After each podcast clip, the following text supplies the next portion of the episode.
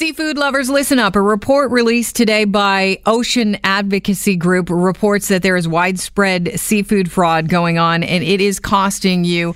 Uh, joining us right now is Julia Levin, who is a uh, seafood fraud campaigner for Oceana Canada.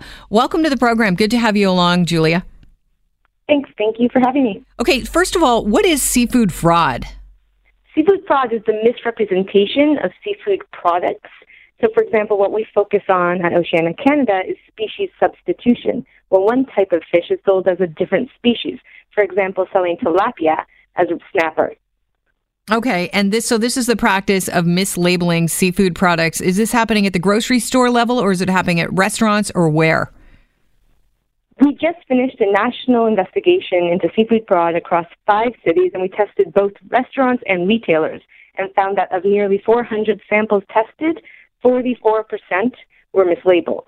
So it's happening both at grocery stores as well as restaurants, and it really is a national problem. Okay, and this is a concern for consumers not only because they're being ripped off, but there's a health risk, correct? Exactly. Um, in, in addition to the economic risk where consumers are being cheated, it also hurts the entire industry by undercutting responsible businesses, but as well, there is a health risk. Um, when consumers eat a fish without knowing what species it is, they risk eating something that they may be allergic to or that contains high levels of contaminants such as mercury.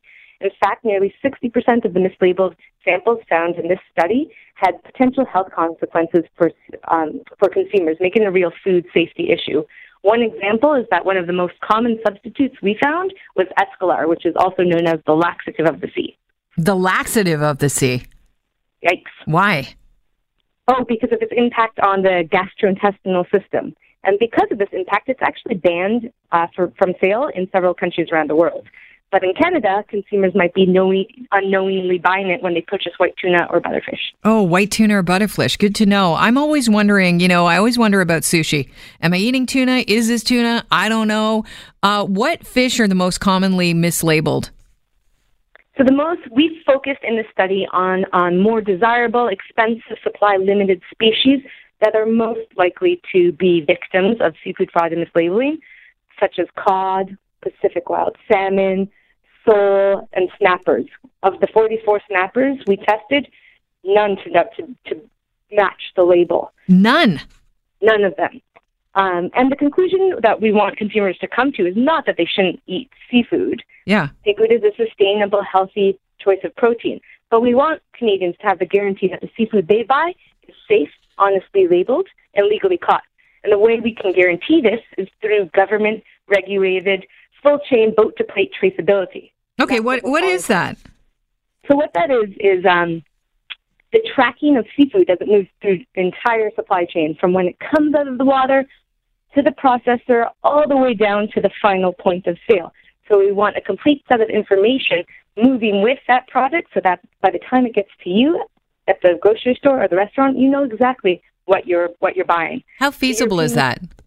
The European Union has already implemented boat to plate traceability with stringent um, consumer labeling information, and they've and since it, since it's been implemented, they've actually seen seafood fraud and mislabeling rates go down significantly.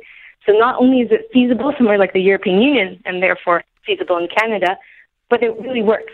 We have the proof of concept, and now it's time for Canada to implement a similar system here. I was shocked reading uh, the story based on your report that a fish caught in Canada can be shipped to China, gutted gutted in China, then the it'd be uh, sent to the U.S. to be breaded, then ultimately appear on shelves back in Canada, listed as an American product. It seems like there's uh, a problem with the fish supply chain. Why is it traveling so far? There's multiple reasons why seafood is traveling is traveling from country to country to country. Um, it's not alone. Our food system is highly globalized and complex, but seafood, given its nature, um, it, it does tend to have a longer supply chain than most products. And that's why we need to bring more transparency to these supply chains so that we can properly track and trace seafood and that when we, so that we know exactly what we're getting and where it came from. So this uh, seafood fraud is this basically uh, a way of laundering fish into the supply chain? You know, getting around the banned fish because we've overfished, and so the desirable fish that we want, like the red snapper, it's uh, it's not as available. Exactly. there's two primary motives behind seafood fraud. The first, which we mentioned, is economic profit. So you're um, selling a less expensive variety as a more expensive species to make more. But the other is exactly that.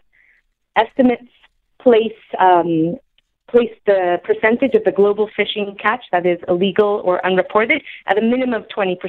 Mm. And of that, it has to be laundered into supply chains, and it does that through seafood fraud, which gives these products a legal identity. And there's a lot of negative implications of illegal fishing. You mentioned overfishing on the oceans, as well as it's tied to human rights violations, such as modern slavery and child labor. Okay, now that we know about seafood fraud, I mean, how do we protect ourselves against it? So there's several things that consumers can do.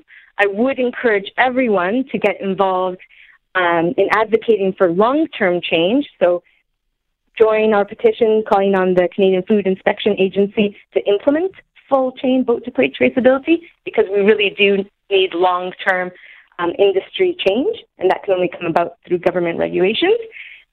But in the short term, consumers can protect themselves in, in different ways, um, and they should continue to eat fish. But when they purchase fish, they should be asking questions about the species, about where it was caught and how it was caught, and be suspicious if they're not getting um, information in return. I can't. Also, I can't help, and I'm sure I'm not the only one that, you know. When you talk about asking about the fish and where it came from, I just immediately thought of that Portlandia scene where uh, the fellow is ordering chicken, and the uh, the waiter comes over and brings over the menu and says, "Well, this is all the information. Your chicken's name was Colin. He was raised on a." You're not talking about that. You're talking about asking the restaurant. But if the restaurant doesn't know anything about where that what that fish is, where it came from, that's probably a no-no, right? that should set off a couple of alarm bells. And the more we ask these questions at restaurants and grocery stores, the more there will be downwards pressure yeah. put in place better rules. But you know, I have the, I, I have these. I don't mean to interrupt, but when I go to the fishmonger section of my grocery store, it's usually somebody's kid that's still in high school working behind the uh, you know the counter, and they don't even know if it was fresh or frozen. Drives me crazy. So what do you do? Do you ask for a, a manager? At that point, you can ask for a manager, but that's again why I think the most important thing consumers can do is advocate to the government that they make this a priority because it, it can't come down just to the consumer asking um, the person at the final point of sale. Mm-hmm. We need full chain traceability throughout the entire system to make sure that our seafood protects not just consumers but the oceans as well. You're, there's also uh, a label or something you can look for on your uh, seafood at the grocery store that will help you know if it's responsibly sourced. Exactly. There's the Marine Stewardship Council. You can check for their blue checkmark logo. There's also fishmongers who are dedicated to yeah. sustainable seafood. There are good options out there, but this should not just be a luxury. Listen, Canadians should have the guarantee, no matter where they're purchasing seafood, that it's safe, honestly labeled, and legally caught. Julia, if it's as simple as signing a petition and getting your support, where do we go? You go to oceana.ca slash stop seafood fraud. I encourage all of your listeners to go there and help us out. Julia, thanks so much. I really appreciate your time today. Thank you, Kelly. Have a good one.